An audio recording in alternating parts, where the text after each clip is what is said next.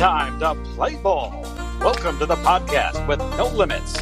Whether it be sports, current events, or random thoughts, this is the place to step in and stay a while. Your host is a proud alumnus of Rio Hondo Prep, a former minor league baseball umpire, and a man with strong opinions. Welcome to the Get Home Safe Podcast, and your host, Matt Persima.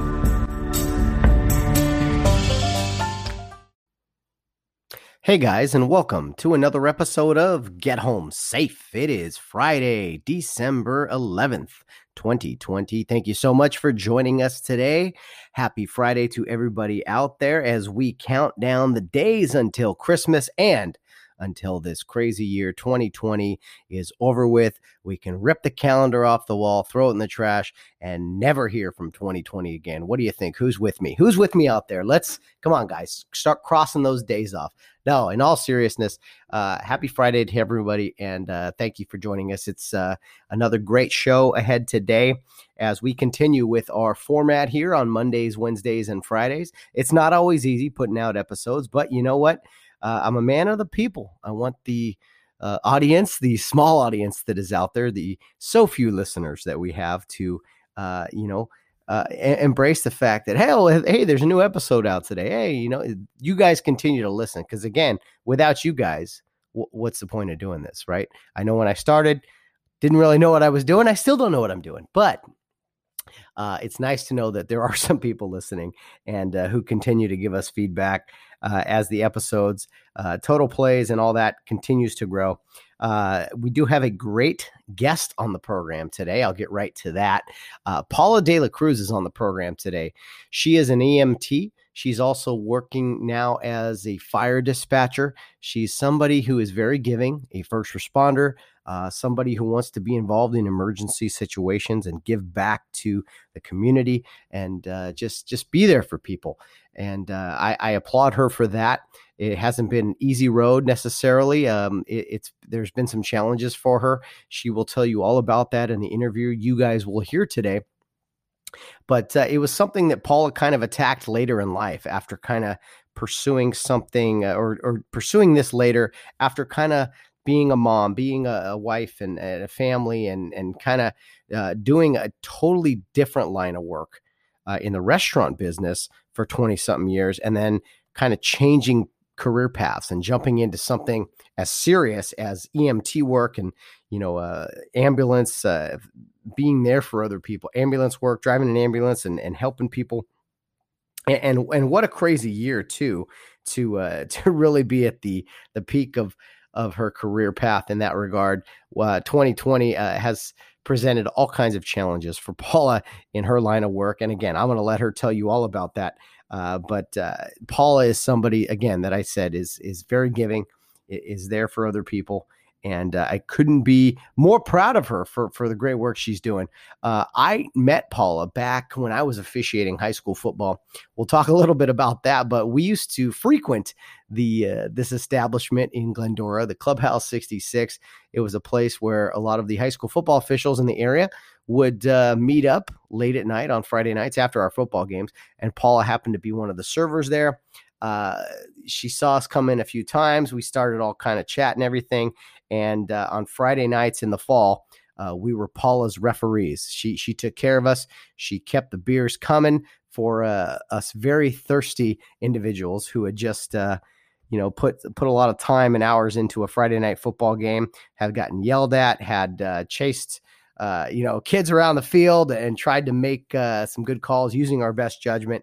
And so when we saw Paula, we were trying to decompress our Friday nights.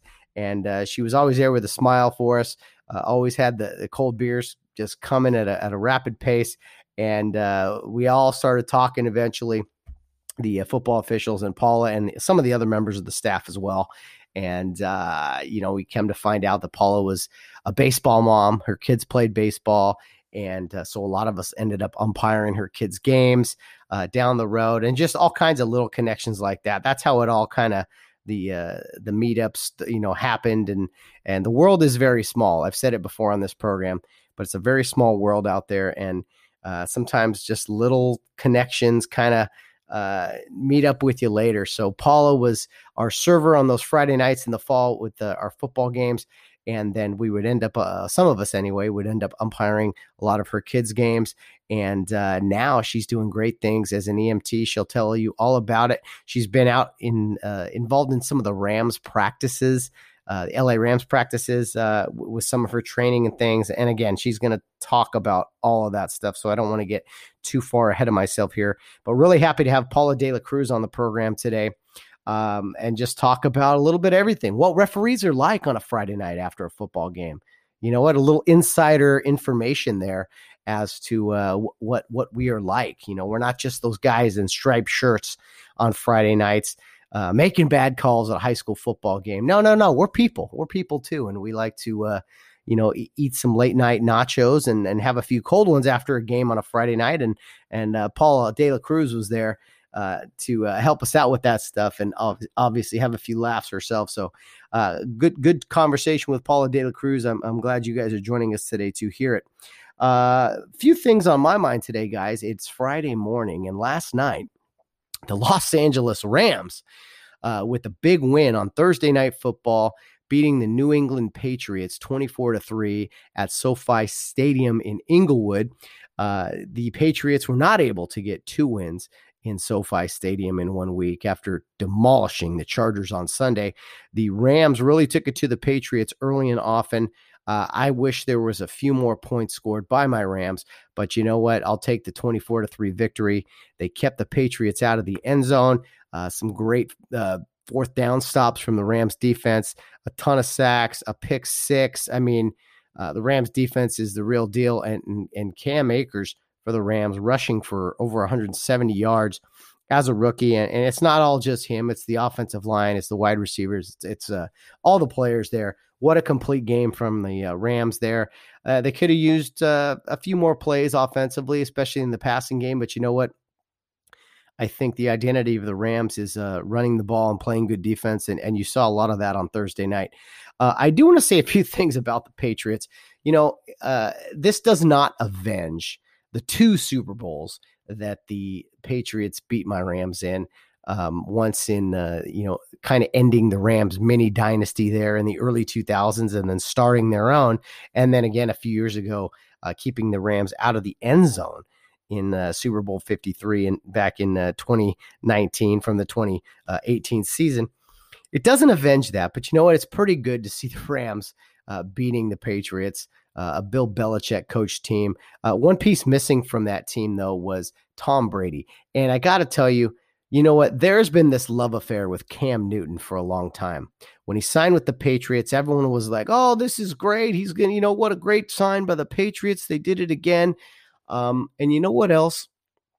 People were upset that the former MVP Cam Newton was signing this league minimum deal. And people were up in arms, and it's like, well, if he wasn't getting offers anywhere else, then maybe other people didn't think he was very good. And what I see in Cam Newton, to me, is something I projected years ago, but no one probably believed me. I mean, you see Cam Newton, the great football player, you know, the MVP, but he just slowly declined. I mean, he barely threw for over 100 yards. He was benched for Jarrett Stidham. I mean, I said it a few weeks ago. Cam Newton is done. And he's been done. He's one-dimensional. He looks like he's in pain every time he throws a pass. And I think this is definitely a one-year experiment in New England. They needed a guy. He filled the spot. Okay. He bought them some time. And so I'm happy with the Rams' defensive performance, but I'm also thinking maybe it was more that Cam Newton is the leader of that New England Patriots offense. And, you know what? They looked very bad. They looked very, very bad. So I don't think Belichick's going to put up with this. I think Cam Newton might even be done the rest of this season, but I don't see him coming back. I mean, they can't even call passing plays with him. They think hiking the ball to him in the shotgun and having him run the ball like it's a freshman offense or something is going to get the job done in the National Football League. I don't think so. I don't care how big and strong and fast Cam Newton is. And his best days are behind him for sure. So I'm happy with the Rams win. I know Paula De La Cruz is a big Rams fan. Her family, her husband, Robert, the whole De La Cruz family big Rams fans, so I know they were watching last night. Very pleased with the victory. This Rams improved to 9-4. The Patriots fall to 6-7, and now their playoff hopes are definitely in jeopardy. I will still say Bill Belichick has done quite a bit this year with not very much, in his holster, I guess. He has played good defense, coached up a good defense, but other than that, the Patriots are just, I don't know. I am surprised they've gotten this far after a rough start, but what we saw Thursday night was a far superior football team in the LA Rams over the New England Patriots, and I hope that the Rams can build some momentum here as they head into the playoffs. And for the Patriots, I really don't know what to say. It's weird seeing a team that is just doesn't have anything to them. And I know Tom Brady's gone, and maybe their dynasty is over. Belichick is still there, so you never know. But anyway, happy for my Rams, happy for all the Rams fans out there, all of you Los Angeles Rams fans. It's nice to see a team in Los Angeles doing so well, much like the Dodgers and the Lakers and all of the above.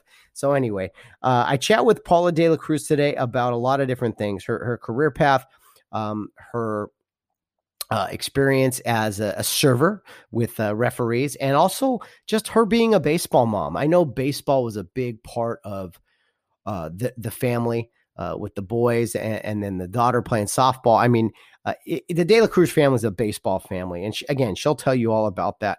But there are some stories in there. And I think some stories and memories and also just overall outlook that I think a lot of people out there can relate to.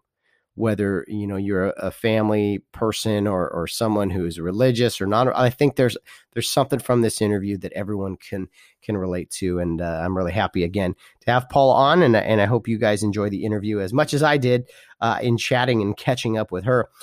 Before we get into the interview with Paula, on Fridays we do a Suds with Studs segment. We call it Suds with Studs because these are people that we wish we could sit down and have a beer with. Even though most of them have passed away, we try to honor a hero. We talk about a military personnel, maybe a former police officer, first responder, firefighter, whatever the case is. We try to honor somebody on Fridays, and that's why we call it Suds with Studs. A little corny, I know, but just something that has been a part of the Get Home Safe podcast for a few months now that we like to do before we get into our interview with our Friday guests. So for those of you who are new to the program, Mondays pretty much is just a sports recap with either me or me and my brother Sam Persima, just kind of talking about the weekend that was. Wednesdays, we have on weekly a good friend of mine, Bill Barnes, who's a retired police officer and retired college baseball umpire. He is a fan favorite and somebody who really drives this show home every single week. And then on Fridays, we have a special guest that we have a long-form interview and discuss kind of career path, just life in general, and maybe just overall catch up with them as we haven't chatted in a long time. So that's kind of the format here on the Get Home Safe podcast for those of you who are new to it. And for those of you who are returning, well, it's repeat information, but we still appreciate you listening and bearing with me as we move right along here. So I will take a quick break, and then we will be back with the Suds with Studs segment of our program, which is only a few minutes, 8-10 minutes or so, and then we'll go right into the interview with Paula De La Cruz, and then get home around 3rd and home safe for the weekend. Take a few days off and be back for you next week. So I will take a breather, take a sip of water here, and then we'll get right into it. That's what's happening today. Thank you for joining us here on the Get Home Safe podcast.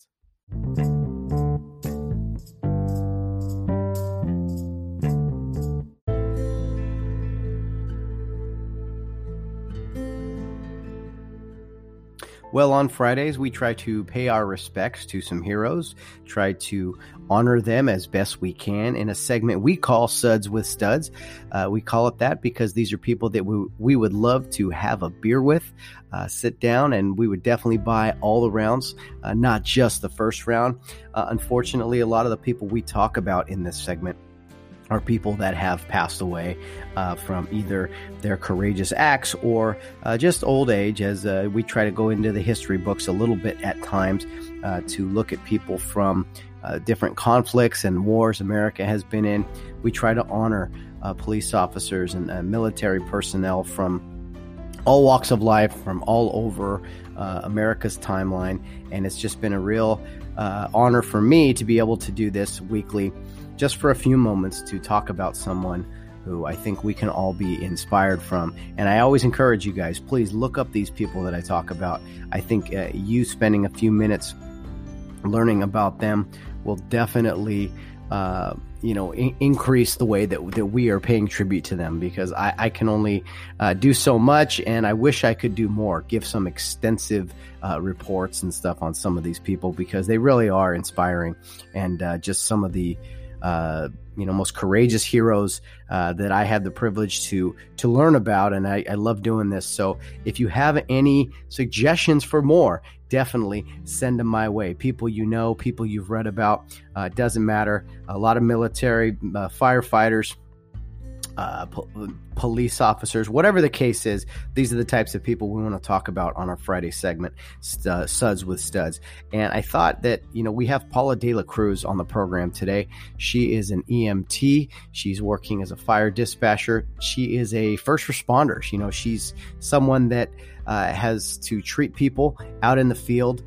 She's an emergency responder, as I mentioned. And so I thought, let me think of some people that are kind of involved in that line of work, maybe in the military side of things. And one of my favorite mini series is Band of Brothers. It was a book by Stephen Ambrose. It was a mini series on HBO, 10-part mini series that talked about Easy Company, the 101st Airborne Division in World War II. Really good stuff. 10 parts, an hour long. Steven Spielberg and Tom Hanks produced and directed the miniseries, and it was one of the first really great miniseries out there. And today, I want to talk about someone who was featured in that movie, specifically in the 6th episode. His name is Eugene Roe, and he was a combat medic. He was known as Doc Roe and Gene, as some of his nicknames that were thrown about while he was serving in Europe in World War II. A member of the 101st Airborne Division for the United States Army and the paratroopers. That's what the Band of Brothers is basically about the paratroopers who fought for the United States of America in World War II. Well, I encourage you guys, if you haven't seen it, to definitely check that out. But I want to talk about Mr. Eugene Roe today, just briefly, give a few words about his life, his experience in World War II. And again, if you've seen Band of Brothers, you'll kind of know what I'm talking about, because one of the episodes, I think it's the 6th one, as I mentioned, he narrates it as it's happening in his real time. The actor does a great job, and it really paints a picture of how horrible war could be, especially at that time. So here is a brief description, really, for Eugene Gilbert Roe Sr. He was born October 17th, 1921, passed away December 30th, 1998. So he's been gone for quite some time now. But he was a non-commissioned officer with Easy Company, 2nd Battalion, 506th Parachute Infantry Regiment in the 101st Airborne Division of the United States Army during World War II. Roe was portrayed in the HBO miniseries Band of Brothers by Shane Taylor. Roe's life story was featured in the 2010 book, A Company of Heroes, Personal Memories About the Real Band of Brothers and the Legacy They Left Us. We'll have to check that one out for sure. Eugene was born in Bayou Chene, Louisiana, to Ed Roe and Maud Verrett. Roe quit school during his elementary years. He was semi-skilled in oilers of machinery. The Roe family moved to Morgan City, Louisiana later. Eugene enlisted on December 12th, 1942 in Lafayette, Louisiana. Roe was one of Easy Company's medics. While stationed in Alborn, Roe met his first wife, Vera. Their wedding was set for June 6, 1944, but had to be postponed because it was the day when Roe made his first combat jump into Normandy in the Battle of Normandy. Roe also participated in the British-controlled American military operation Operation Market Garden in the Netherlands. While in the Netherlands, he was wounded on September 17, 1944. Roe also took part in the Battle of the Bulge, at Bastogne. He was discharged on November 17, 1945, and arrived in the United States 11 days later. It was in that battle at the Battle of the Bulge at Bastogne where the episode 6 of the miniseries takes place. It talks about the cold. It talks about the horrors of war. It really takes you inside the mind of a combat medic at that time. And I'm sure anyone who's been a first responder or any kind of medic or paramedic or EMT, I'm sure they can relate to that episode specifically with what Doc Roe went through that day, and it's really portrayed really well in the miniseries. I know I keep preaching it and promoting it, but you guys have to check it out if you haven't seen it. When the war was over in Europe, Roe married Vera on May 8th, 1945 in England. After his discharge, Roe and his wife moved to Baton Rouge and had 3 children. Roe became a construction contractor post-war. He died of lung cancer in December of 1988 in Louisiana. In Band of Brothers, Roe was portrayed by Shane Taylor. Episode 6 of the miniseries, called Bastogne, is told from his point of view.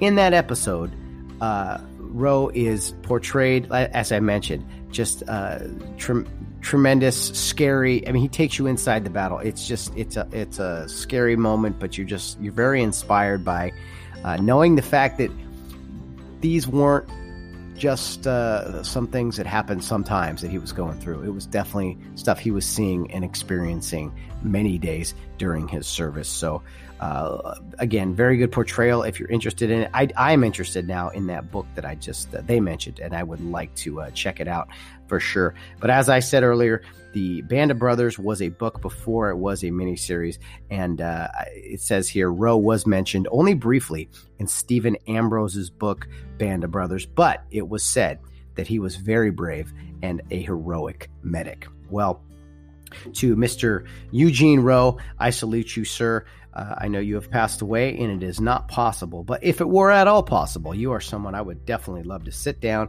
and have a beer with, and I can promise you I would not just be buying the first round, but all the rounds. And that's why we call this segment Suds with Studs, because they are people that, again, inspire us, people that we can learn a little bit more about and just learn to appreciate the fact that there's been many people like them that have done so many things for us. And I know it's briefly on Fridays where I just say a few words, read something, and it may not always go as smooth as I'd like. But I encourage you guys, please go read up on these people. It's something we owe them that for all they've done for us. And, you know, with having Paula De La Cruz on today as a EMT and someone who's been a first responder, I think it definitely makes us think about all of our first responders, those people that go into a situation not knowing what to expect, but definitely ready for anything. And again, to Eugene Roe, you are one of the many types of people that we want to continue to talk about on Fridays with this segment, Suds with Studs.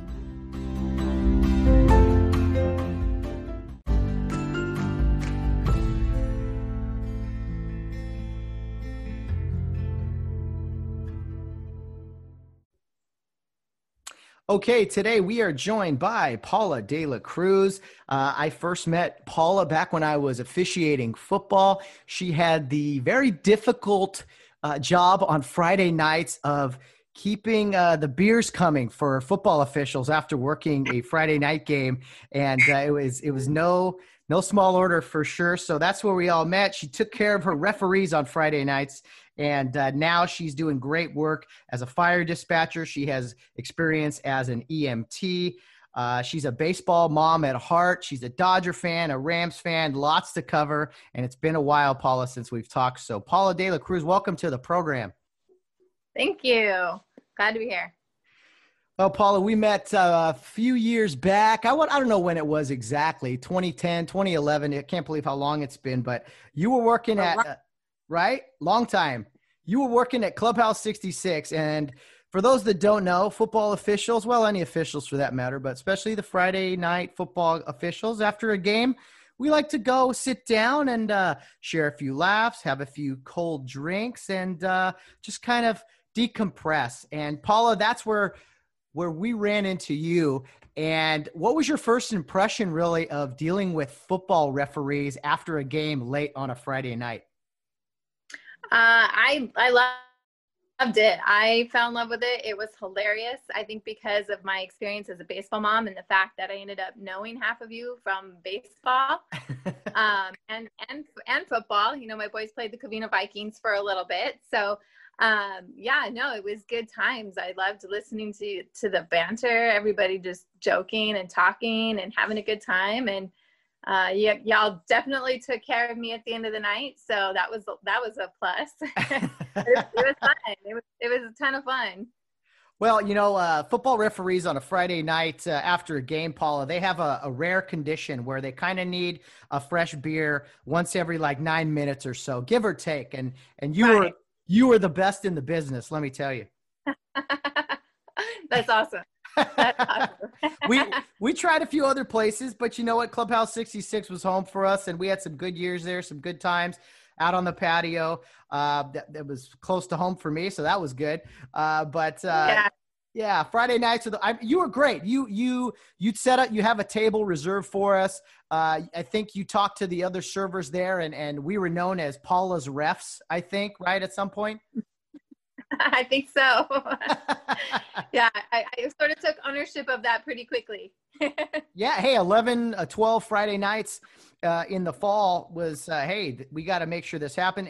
The kitchen closed a little early usually, but you found a way to keep a few things open for us. So we were very grateful for you on Friday nights after sweating and running around for 2.5 hours chasing, 16, 17-year-old kids playing football. It was always good to go in and the clubhouse. Right. Yeah, no, it was good times. Definitely. Well, tell me, Paula, I know you spent a long time in the restaurant business. You know, what was it like for you working nights constantly? You're a mother of three. Was that difficult working nights mostly as a server? And did you do it a very long time? I did it for probably about 20 years. I decided to go back to it when my kids were born because I didn't want to raise them in daycare. I wanted to be home with them all day. I was the one who took them to and from school. I got to be the room mom and the team mom and pick them up from school every day, have snack ready, and it was great. So working nights was definitely hard, but it gave me a lot of flexibility. My hours were flexible. My days were flexible. If I needed time off, and it was great money. I mean, you make anywhere from $20 to $50 an hour on a good night. So, that was definitely a plus, but you know, there were nights where we were up late and I had to get up early, take the kids to their games, you know, so I had 4 hours sleep and I'd miss that home run or I'd miss that great play because I was sleeping in my chair trying to make up for it. But that was great. I wouldn't change anything. I was grateful to be able to be home with my kids during the day. So I think that made a big difference in raising them. Well, we hope that your 10 to 12 Friday nights in September and October and early November were good nights for you. Cause we enjoyed just hanging out with the guys and knowing that, hey, Paula was taking care of us. Good times. Oh, good times. Yeah, absolutely. What's that? Say it again. I said, I miss it. It was good times. Yeah. I hear you there. Well, Paula, you grew up in West Covina. Your husband, Robert, also from the area. You guys married early, had three awesome kids. You did the restaurant business and everything. I know Robert, your husband, is a coach for the West Covina Dukes, and he's been doing it a long time. He was doing it when both of your sons were playing there. I mean, I think it's awesome that he's still a part of it, especially an organization like the West Covina Dukes that has been around a long time. How did he get in? Did he get involved kind of before your son started playing? No, he coached our kids through when they played at Charter Oak. They played at Covina American Little League, and then through travel ball, he coached with them off and on. When they were at the Dukes, I think he coached Anthony's team, but I don't think he coached Robert's team. It was kind of one of those things where, you know, they didn't really have the dads coaching. So he started the majority of his coaching when the boys were with the Arsenal. And he started coaching with the Dukes. So it's been off and on for, 7 or 8 years now, I believe, that he's been coaching the Dukes. But he loves it. He loves teaching the kids. He loves seeing the kids grow and learn the game. And he just has such a love for the game. I like to think he's a really good coach. He's patient, he's non-biased, and he just wants the kids to learn, and he wants to win games. So. Well, that's all important. And I got to tell you, having umpired a lot of those games, and you mentioned, a lot of the football officials umpired those games. It was always good seeing Robert, because we knew, hey, there's not going to be any big arguments or anything. We're all just here to educate the kids and to go about our lives. So Robert was always a pleasure to be around and umpire his games. And he was good with the kids. There were times he had to amp it up and kick him into gear. But like you said, you had a great word there, patience. I can appreciate coaches who are patient and are teachers at heart. And I think that's what your husband is for sure. Yeah, definitely. Well, Paula, I mentioned that you were the baseball mom, and that's kind of the best way to describe you, I think, for me, is that your kids played so much baseball. Your daughter Alyssa, big softball player. I mean, the De La Cruz family, they may have other interests, but would you say, I mean, you guys are a baseball family at heart, right? We were, most definitely. We put in hours and hours and days into baseball and softball with the kids. I'd pack all the ice chests up on a Friday night, and Saturday we were leaving.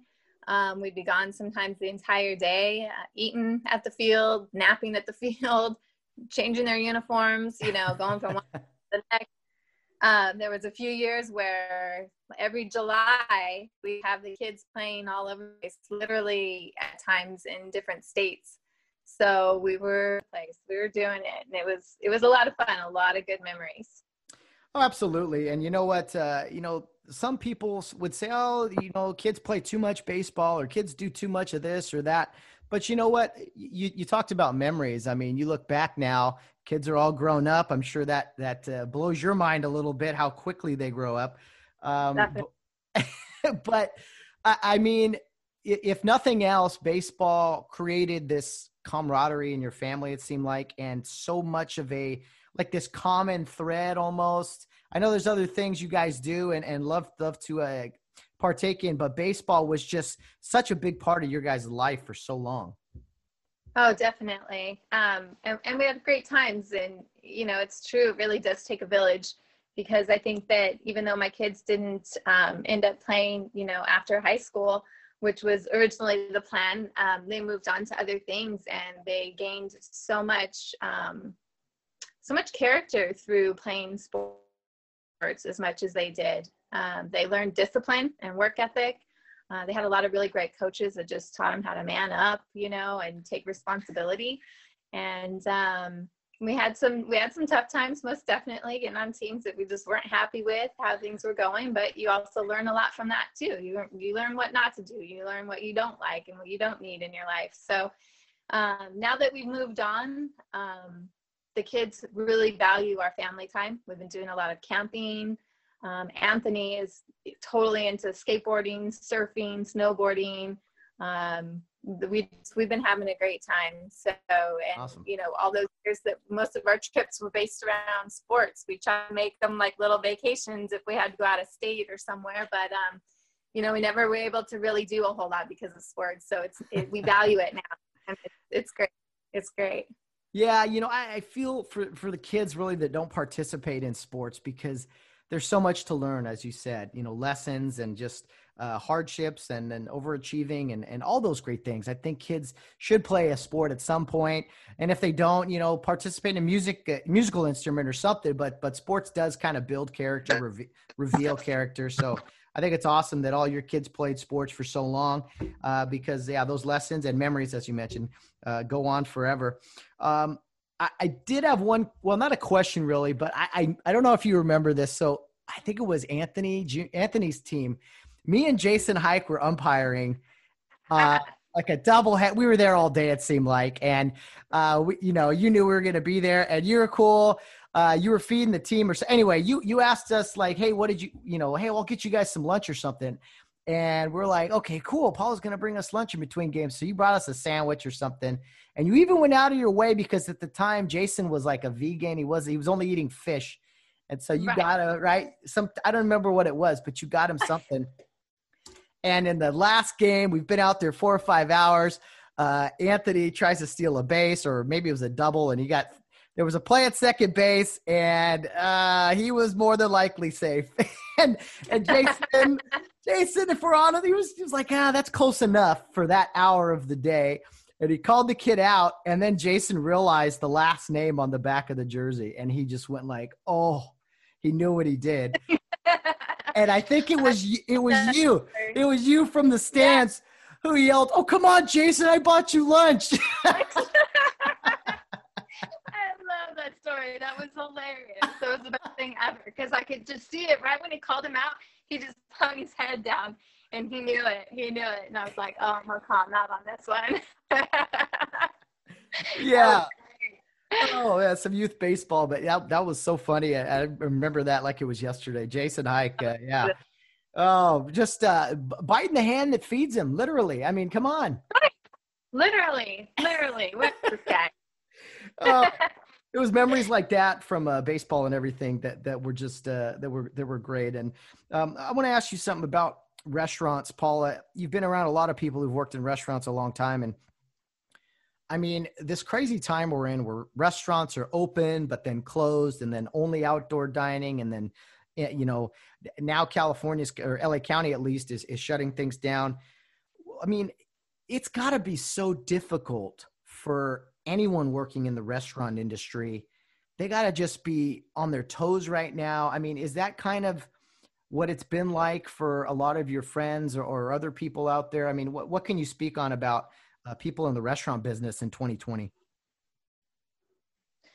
It's definitely been crazy. I haven't really spoken directly with anybody and how it's affecting them, but I can only imagine how horrific it is, because I know I depended on those tips, you know, more so than you depend on your paycheck. So I can only imagine how hard it must be, even as the restaurant owners, to keep things going. The whole dynamic of the restaurant business has changed. Even when they were allowed to open, it was, you know, they're seating outside, and they're able to serve alcohol to go, and out on the patio, out, you know, or in the streets in front of the restaurant and on the sidewalk. But it's been neat to see changes and how they've been able to adapt. But I can only imagine how hard it must be, you know, for those people who haven't depend on that, and they've completely lost their income. It's so sad. It's the inconsistency of it. I mean, you know, my girlfriend Valerie, she worked in the restaurant business a long time, and she's told me everything you just talked about with tips and just the consistent money. And then especially this time of year, holidays was kind of the money making time for people. I mean, Thanksgiving, Christmas, you know, right?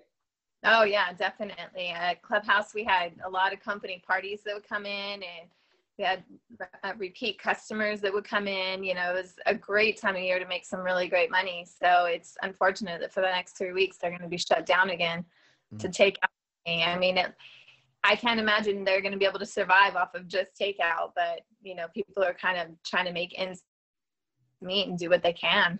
Mm-hmm. Yeah. Definitely. Our thoughts and prayers are with everyone out there in the restaurant industry for sure. I mean, it's God bless them, because they got a tall task ahead of them. You were someone that eventually got out of the restaurant business, and you had kind of different goals in mind. Tell me about that thought process, kind of leaving an industry that you had been in for 20 years and then had some pretty big goals and aspirations, and kind of how you came about all that. Yeah, so, you know, I used to think that I was probably going to be a lifer in the restaurants. You know, it was so easy. It was flexible hours, minimal hours for great pay. And then I just started getting pulled into a different direction. It definitely was a God thing. You know, I knew he was putting me on a path for a reason. I didn't quite understand what it was, but I became very interested in becoming a firefighter. So I started leaning towards that path and exploring different avenues on how to get there. One of the requirements was to be an EMT or EMT certified at least. So I did get my EMT certification and decided to start working as an EMT. It was a pay cut, so it was a tough decision at the time, because we had always, you know, just barely made ends meet with what I was making. So to make a pay cut was rough, but it ended up working out in the long run. So better benefits, it was a steady paycheck, and it's a job that I absolutely love. I've been having a great time doing it. I love working out in the field. I love driving lights and sirens, the best. I love working with the people that I work with. Every day is a new adventure. You know, I have my regular partner, but sometimes we get to work with other people. We get to work right alongside fire. We do have the 911 contract, so we respond with the fire department to every 911 call. And working with the patients is definitely interesting. We work with a lot of very interesting people. Got a lot of interesting calls.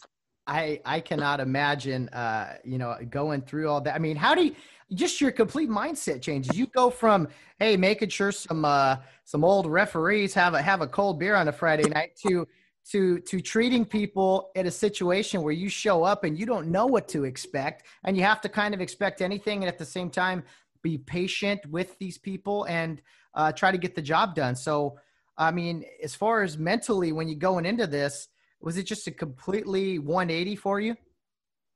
Definitely was. And I didn't realize how much my customer service skills that I had gained from restaurant work would pertain to my jobs today. You don't realize that until you get there, and you're kind of like, oh, there's a lot of similarities, but I had to when you walk into a house and someone's sick and they can't breathe, and you're like, hi, how you doing today? My name's Paula. I'm going to be your EMT. You know, can I get you a beverage? So it was interesting. I had to kind of tone it down a notch, a different level of professionalism, a different side of customer service. And then it took me a while to learn how to be comfortable with my bedside manner, mm-hmm. in a very appropriate way. You know, so I am able to use my customer service skills, you know, and my friendliness in a very professional way that's not, you know, gonna upset anybody who's currently not doing very well.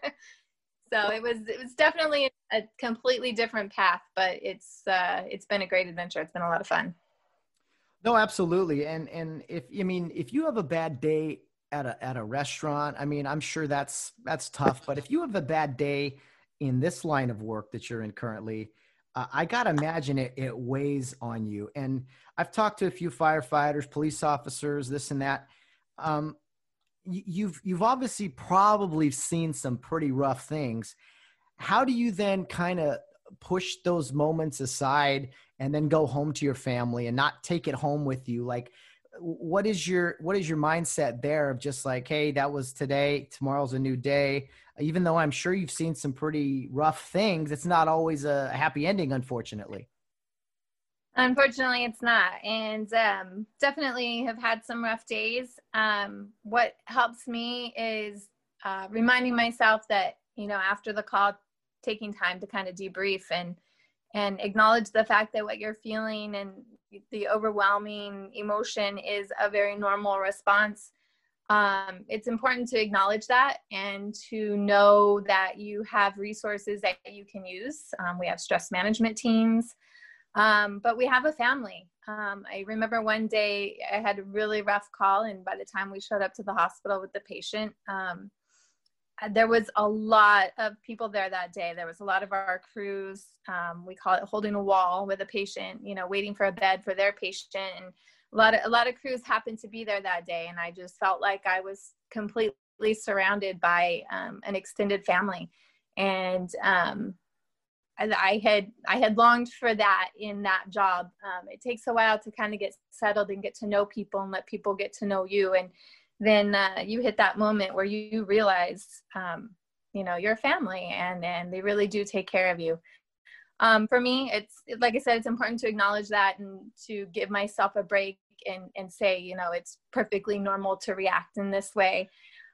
Use your resources, and then I have to keep working. For me, yeah, they always give us the option to go home, you know, and de-stress and stuff. But for me, I got to keep working. I got to put my hands back to use for something good. And I got to end on a good note and keep going and be around the people that understand, because you can't always bring it home. I have a very supportive family, very supportive husband, but they're not in the industry. So they don't fully grasp the concept, you know? And so I know I have to tone it back a notch when I talk about things. You know, because some of it can be a little overwhelming for people who aren't in the industry. Oh, yeah. So yeah, it's definitely good to use your resources and rely on each other. And that's what we're able to do. Well, you made a comment about, you know, getting into EMT and working in that field and how it was kind of a pay cut, right? And from my understanding of not just you, but some other friends who've been in that environment and everything, it is surprising to me that EMT or paramedics, and forgive me if I misspeak here or anything, you know, it's not as, I'll say it. They do seem underpaid. I mean, for what they do, when you break it down and say, this is an emergency response to some, at times, life or death situations, and they're not quite compensated how they should be. Is there anything that's in the works to kind of improve upon that? Or does everybody kind of understand that that's what they get into? Well, what happens is I work for a company that's a for-profit company. So the ambulance service in this area has been privatized. So when it's a for-profit company that employs approximately 1,000 EMTs in our area between Orange County and LA County, we make minimum wage. We make based off of LA County's minimum wage. And we currently are in the process of becoming a union. So by unionizing, they are planning on trying to get us higher wages. But that comes at a cost one way or another. You know, the company's not just going to forego money. So we notice our benefits are changing and things like that. Our working conditions are changing. So it's kind of a trying time. We're EMTs. We do employ some paramedics, but not very many. The paramedics are with the fire department. Mm-hmm. And as we know, the fire department is paid by public funds. So it's a little bit different. So they're the guys that make the big bucks. Yeah. So we're kind of known as the bottom of the totem pole. Sometimes we're even treated like the dirt that holds the totem pole up. We get called things like, oh, you're just the ambulance driver. A lot of people think we don't really do anything. And we have days where we don't do much, honestly. But we have days where we do a lot. And we do help save lives. And so it would be nice to be able, everybody uses this job as an EMT as a stepping stone for something more, whether they're going to medical school or they're going to be a PA or nursing school or to be a firefighter. Most everybody uses that as a stepping stone. So it's not meant to stay in this job forever, but it would be nice. There's a lot of people who are just really good EMTs and don't really have much more going on. So it would be nice to be able to make it a career. It's an important job, most definitely. Yeah, no, I appreciate you saying that because I didn't quite understand, like, why is this, you know, clearing up some of the differences and things. Because I'll look at it like this. Any job you think is not that important, imagine it not being there. You know, we got this right. A lot in umpiring, right? Oh, you know, umpires are just, you know, you're not even people and we're not important. Well, you know what? Without umpires, you don't have a game. And without EMT, right. You don't have response, you know? So that's how I look at it. So God bless you and all the people that are involved in that. Let me ask you this. What has the experience been like? You kind of knew one way, you know, experienced it one way in previous years, 2019, and then the calendar changes to this magnificent year, 2020, and things have changed. Wow. So what have been some of the differences, some of the challenges really in working in the EMT as this crazy year has gone by? Oh, it was crazy in the spring when it all hit and the whole dynamic of our job changed. We got very, very slow at first because people were too afraid to go anywhere. Nobody wanted to go to the hospital. That's where the sick people were. Yeah. So a lot of people weren't calling 911. There was a lot of sick people who were facing tough times and chose not to call 911 to seek help. And then we were also advising people to not go to the hospital. And so we had a lot of canceled calls because we didn't want to transport somebody that didn't necessarily need to be transported. A lot of the people that we do pick up and transport don't need to be transported by ambulance. It's stuff that they can see their doctor for, but they're choosing not to, or they seem to think that it's much more intense than it really is. But out of, the goodness of our hearts, we transport them. But during COVID, we chose not to, and we advised them to follow up with their doctor.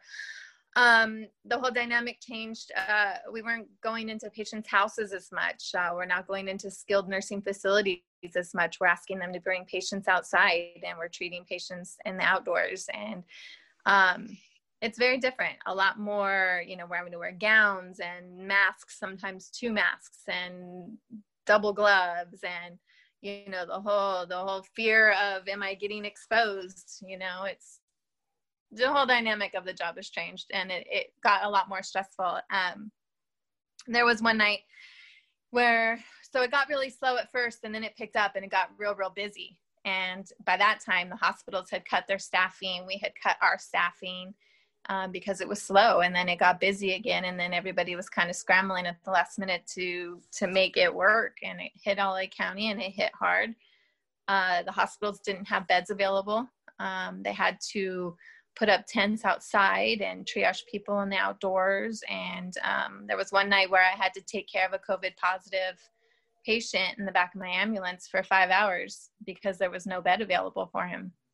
So, and I had to do a lot. I wasn't just watching him. I had to monitor his vitals every 15 minutes. I had to change his diaper, help him use a urinal, replace his mask, wipe his mouth. He couldn't take care of himself. And it's usually the job of the nurses or the techs in the hospital. But here I was. I went through a whole box of gloves that night, just changing my gloves and wearing the gown the whole time. I didn't have dinner, and it was exhausting. So, well, pardon me for making light of the situation, but it makes me think about again, back to those Friday nights. You had to deal with some sloppy referees at some point, old men who probably needed a lot of that treatment. Not all of it, but a lot of it. So, we won't mention any names, but I think you know a few names. Anyway, no, I mean, seriously, God bless you, Paula, for that. I mean, these are the things people don't think about when they just hear, oh yeah, EMT or first responder, that's cool. But I mean, sometimes the details is, oh man, we don't want to think about that stuff because there's people like you that are willing to do it. And again, you got involved in something knowing, again, it wouldn't be this very wealthy profession or anything. Right. You knew you were going to get your hands dirty, but I admire people like you because it's you're doing something that deep down you do love. You love, right? Yeah. I mean, you love helping people. I do. I really do. And that's why I'm still doing this job, because I got the job as the fire dispatcher, and that's a great career. And I very easily could just quit being an EMT, but I love it. So I'm hanging on as long as I can make it work with the two jobs, because I enjoy being out in the field and I enjoy doing that job. So you talked earlier about how EMT is kind of a stepping stone for a lot of people. And currently or recently, you were hired as a fire dispatcher. So was it kind of connected? What was the process for you to be in fire dispatch, and just kind of what are some of your overall duties as far as being a fire dispatcher? Well, so I'm 3 weeks into training. The first course of training is a total of 8 weeks. And then, so I'm training to be a call taker. And then I'll go to radio training later. I had applied for the dispatch position originally because I was trying to go for a firefighter, and I wanted to get my foot in the door with a county job. It's great, pension benefits, it's a great pay. I think that having been an EMT and worked out in the field is really going to help me as far as being a dispatcher, because you can process it a little bit differently. you kind of know some key things to listen for and some key questions to ask and get the information that you need. But I also think it's going to be a little difficult because I'm used to being out in the field, you know, trying to communicate things over the phone to someone who's not trained to do the job. It can be very hard. So it's going to be a challenge, most definitely. But I'm looking forward to it. It's a great job. I have a heart for LA County Fire. My dad was an LA County firefighter before he passed away. So I have a heart for the department, most definitely. And there's a lot of really great opportunities within the department. So I'm looking forward to getting into that. Oh, that's just so awesome to hear. I love the dad connection there. Very cool. So you're LA County. Where are you going to kind of be based out of, or will you kind of be bouncing around? We have headquarters in City of Terrace, East LA, basically. It's up on a hill. It's Command Central, and it's right next to the LA County Sheriff's headquarters. So that's where I'm based out of. It's a neat building up on a hill. Great view. Oh, love it. Well, Paula, I do want to say, I'm going to try to say that, there's no easy way to say this. Like, I hope that for those listening, this is the last time they hear your voice. You know what I mean? Because otherwise that means they will have had to call you for a bad reason. Definitely. I get it. But if you do hear this voice, guys, know you're in good hands. I'll say that. Know you're in good hands. So, outside of being a fire dispatcher, I mean, is that kind of another step along the way, or do you have kind of more aspirations, or you're just going to kind of tackle that for now and see what happens? I'm kind of tackling this for now. That's something I love about the world of EMS is that there's so many different opportunities. There's so many different paths that you can go down. Like I said earlier, this was definitely a God thing putting me on this path in the first place.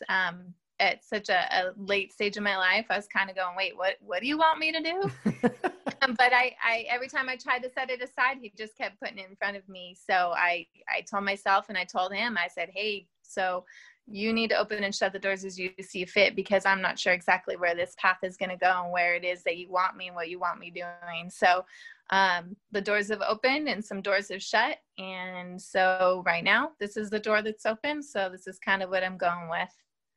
Well, it's refreshing to hear that, you do seek out that voice and that kind of, that response. And you kind of, I think a lot of us, we hear things or kind of mention things that maybe we should do, but we're hesitant to go do it. But it's refreshing to hear that, a lot of your decisions are based on your faith. And what else can you tell me kind of has God kind of spoken to you in other times of your life, or maybe it was just a time when your ears were open more? Because I know for me, I've been things have been shown to me that I should do, and there's been a stubbornness inside of me that I don't want to do that. But then you mature enough to maybe, okay, let's go for it. It sounds like you've really been receptive to this new journey that you're on. Definitely. Like I said, it was really confusing. It was about a year's worth of fighting him on it, not understanding exactly what was going on. I thought, am I having a midlife crisis? Is this crazy? Like, what is really going on here? And then, just when it just keeps popping in front of you, and you just start to get this literal burning desire inside, excuse me, that it's something bigger than you that's putting you there. And you just have to kind of go, okay, like, I don't fully understand this, but this seems to be what you want me to do. So I'm just going to take a step at a time, and is committed to 100%, every opportunity that was available to me, I would take, like doing the ride outs of the fire station, attending different events.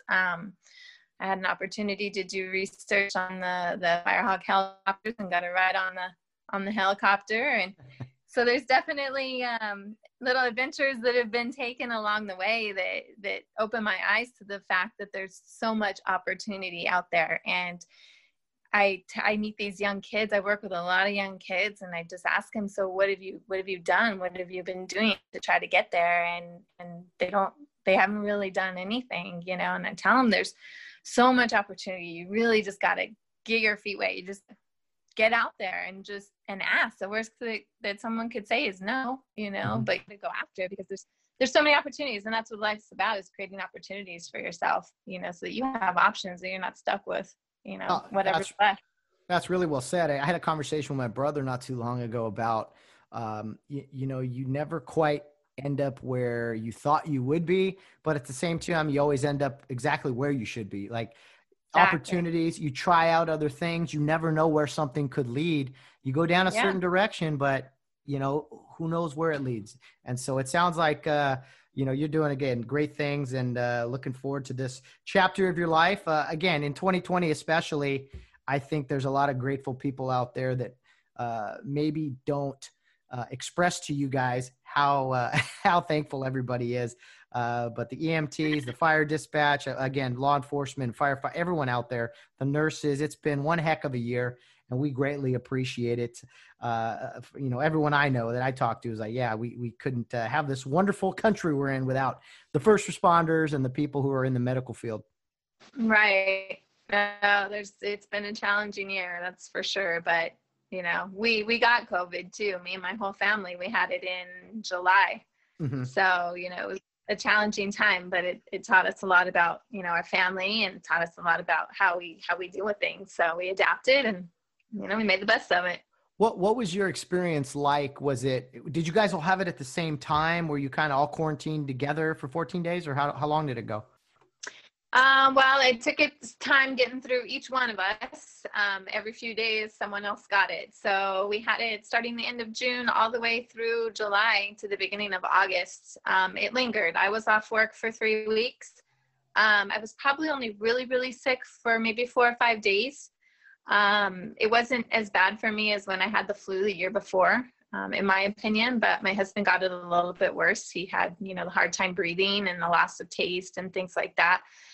He was pretty sick. We tried seeking medical care and urgent care, and they handled it horribly. And we didn't end up getting the care that we needed. But I was able to care for him at home without having to go to the emergency room, which was good. And he took a turn and started getting better. So that was good. The kids didn't get it all that bad. But yeah, it went through our house probably a good 4 or 5 weeks. Wow. I've heard that, it's for a lot of people, you don't even feel anything. For other people, it is like the flu. And then in your husband's case, you know, a little more difficult. So I think that's one of the weirdest things about this whole thing, is that it does treat everyone differently. I mean, some people have conditions and it doesn't work out for them. And other people, I mean, you get through it. So happy to hear, for the most part, would you say? I mean, you got through it. I mean, okay. Sounds like Robert had a little more difficult time, but. Yeah, you know, in hindsight, 2020, if we wouldn't have known about coronavirus, we would have just thought that we got the flu or bronchitis or something, you know, was really not, you know, we were sick. The symptoms are a little bit different, but, you know, we don't have existing conditions. We're pretty people. And so we were able to get over it. Well, happy to hear it. Happy you got through it like a lot of other people do. And just again, great things, Paula. Very happy for, you know, the direction you're headed in your industry. Happy to hear Robert's still coaching the Dukes. I think that is outstanding. And that the kids are doing so well. Although, can you still call them kids since they're all grown up now, your 3 kids? Oh, I know. They're a bunch of jerks. Seriously. Little Robert left with his wife, and they moved to Texas. So they just left yesterday.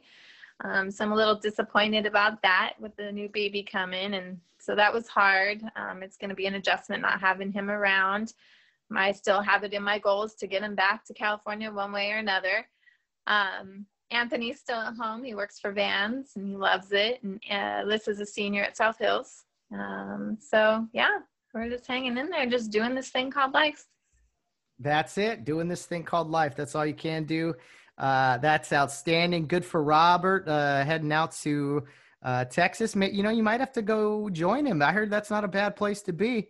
Hey, you know, it's I don't know. It's crazy. A lot of people are jumping ship. So hopefully, you know, Texas won't become the new California. I hope not. I hope not. So, but you slipped that in there, you know, so in a few months here, Grandma Paula, I mean, that has a nice ring to it.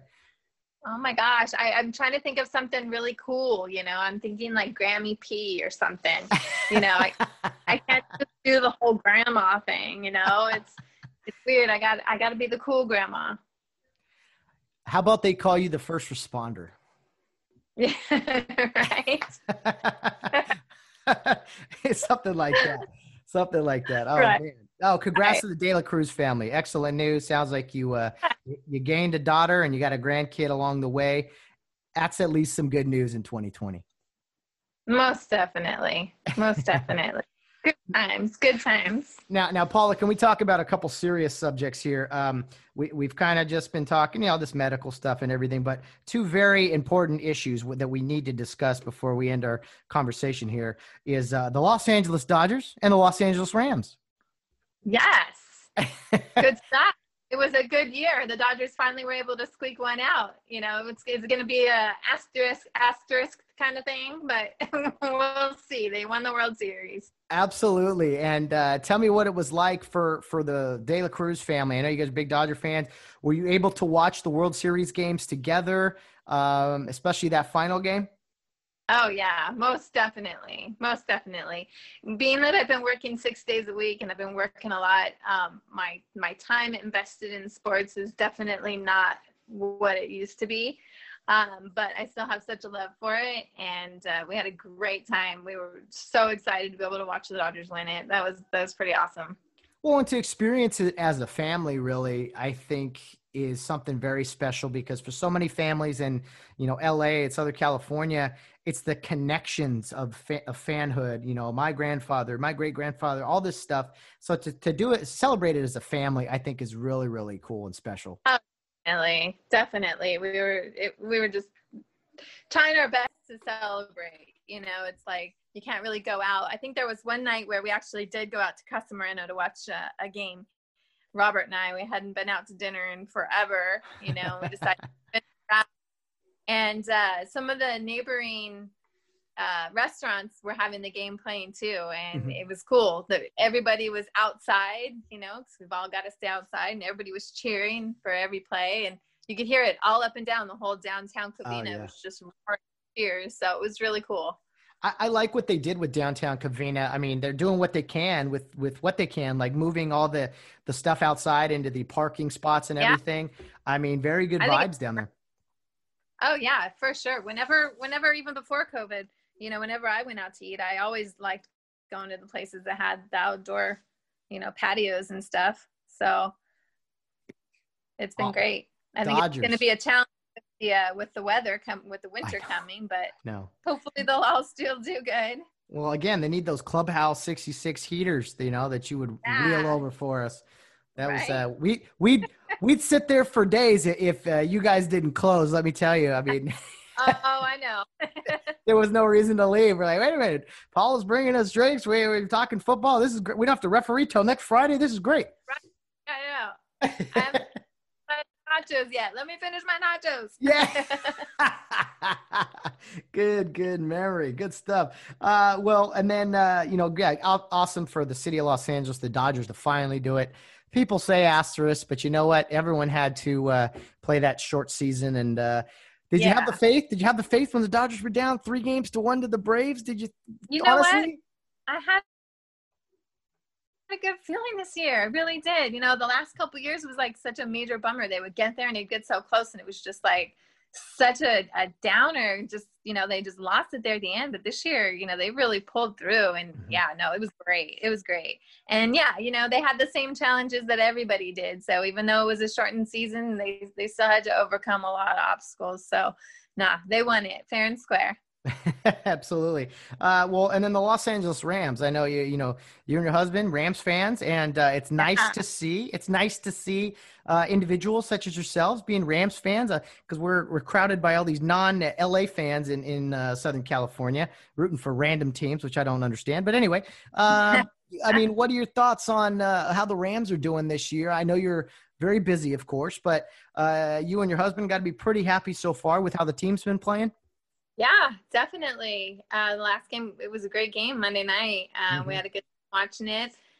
We have fun with it. We make wings, we make some potato skins, and we eat football food. And, you know, we hover around the coffee table and we watch the games. We love it. It's been a good time. You're speaking my language. You are football food. I like that. Not last year because they didn't have their little training camp in the spring, but the year before I was actually able to go work as an EMT at the Rams training camp, and that was a really cool experience. We got to train with the team and the trainers and the doctors that they have out there on how to help the players during when they get injuries and such, and that was a neat experience. And now I just found out that the new SoFi Stadium actually has a command and control center, and LA County Fire handles their dispatch. So we have an opportunity to go work at SoFi. Oh, man. I'm super stoked about that for next year. I'm going to be on that like right away. Oh, I'm jealous. Very jealous. So if you need an intern, or someone, you know, tag along, I can volunteer, whatever. Right. It's like me with Rob does the water pumps at Dodger Stadium. And so they always call him out, you know, for World Series and opening day. And he's always gotten to go out there. And I'm like, hey, you need an assistant. Like, give me that. Oh, man. Sorry. Some of the sound here is broken up here. I think we got most of it, but that's outstanding. Great stuff. So I won't tell your husband, I promise. Who's having seen the Rams in person, who's your favorite Ram, or maybe a couple favorite Rams? What? I definitely am a fan of McVay. Like, I think he's a super cool guy and he's just so highly energetic. That was fun. Let's see. It's fun. It was really cool the way that the fans reacted during the training camp when Aaron Donald showed up. It was like the whole demeanor of the entire facility just changed at that moment. So that was really cool. And then one of the days when we were done, we had to go see if we were able to leave, and we had to get clearance. So we were walking. I goes, you know, just follow me. And so we're following him down. And before you know it, I'm standing there in the middle of the locker room with all the players changing. And I was like, wait, like, am I supposed to be here? Like, what is going on right now? And they're like, oh, they don't care. And I'm like, well, I kind of do. It was a little awkward. So that was an interesting experience, but, no, it was a lot of fun. Great team, a lot of heart. So it's really neat to be in that atmosphere. It was really cool. I think a lot of the female Rams fans I know, they do dig Mr. Sean McVay quite a bit. You know, he's definitely the ladies' favorite out there, it seems like. I've seen some great T-shirts and stuff. Funny. That is funny. Oh, hey, I ain't mad at him. Happy to have him leading the team. Well, Paula, it has been so much fun catching up. It's been a long time. I still occasionally drive by Clubhouse 66, and I think of those Friday nights. I mean, there were so many of them. And, right. You know, it's in the past now, but I got to say, great times. I have so many memories. You even had little referee thing, like figurines or something for us one time, I remember. Just an absolute blast. You were like little plates or something. Maybe. I know there was one time where we were wearing like referee shirts or something. Yeah, there you go. Yeah, you're one of us. No, I wish you nothing but the best. Please give my best to your husband, Robert, and your three kids. Happy to hear they're doing well. And again, very happy with, you know, everything you've accomplished and will accomplish here in the near future. Sounds like, you're happy and things are working out great. Yeah, it's been a great adventure. So, and I know it's not over. So lots of fun. Just getting started. Absolutely. Paula De La Cruz, thanks for joining us today. Definitely. Thanks for having me.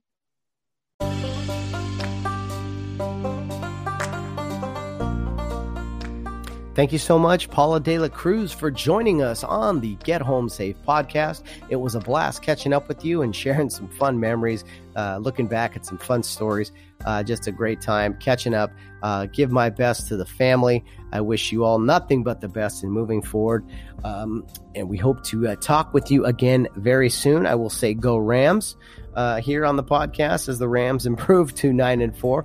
I know you and your family will be watching, so we hope that we have plenty to cheer about here in the upcoming year as we turn the page on 2020 and hopefully go into a good year of 2021 and some playoff football. We'll see what happens. But again, thank you for joining us, Paula. I know a lot of referees out there are very grateful for your quick returns on the beer orders back then. But in all seriousness, very happy and just honored and so proud of what you're doing and giving back to the community. I think it's great stuff.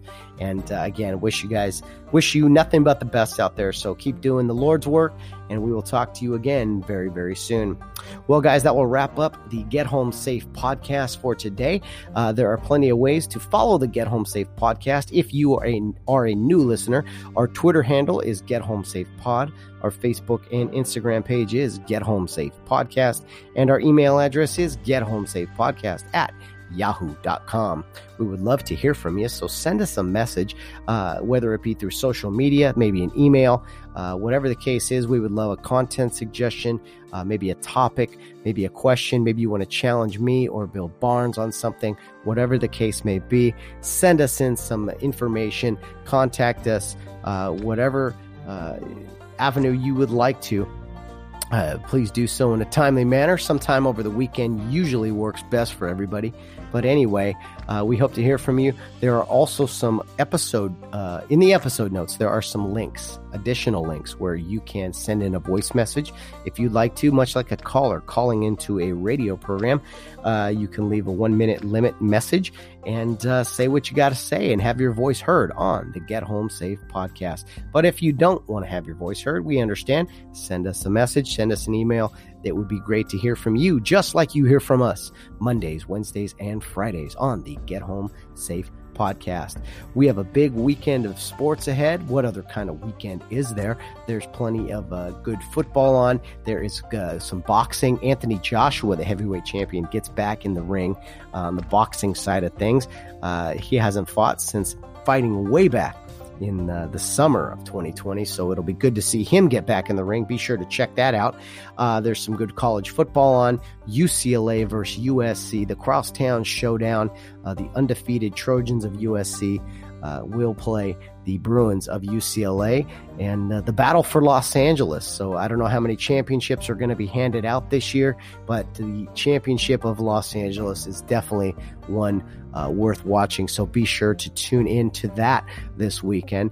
Plenty of good NFL football on. We won't have to talk about the Rams too much on Monday because they played on Thursday night. So you won't have to hear too much from me on Monday talking about the Rams win or the Rams loss, although I may still get into it just because, hey, it's Monday. Why not, right? On Mondays, I'm usually joined by my brother Sam Persima. Well, we will go over all of the NFL action from Sunday, as well as some college football games and probably some fighting, whether it be UFC, some boxing, or any other storylines out there. So be sure to tune in on Monday for that episode. We hope you will join us. Guys, thank you for joining us today. Thank you for joining us this entire week. It has been fun. We have had another great week here in the month of December as we try to get around the final turn and get through this crazy year of 2020, rip the calendar off the wall, and put up a new year of 2021. Who's with me? I'm excited about it, ready to go. So let's make it happen. Well, guys, have a safe weekend out there. Be responsible. Have some fun. Yes, you can still celebrate Christmas. It's still allowed here in California, at least for now. So do some Christmas shopping and try to enjoy the holiday season, because you know what? It'll be gone before you know it. But guys, no matter what you're doing, whether you're out on the town or rounding third base, get home safe.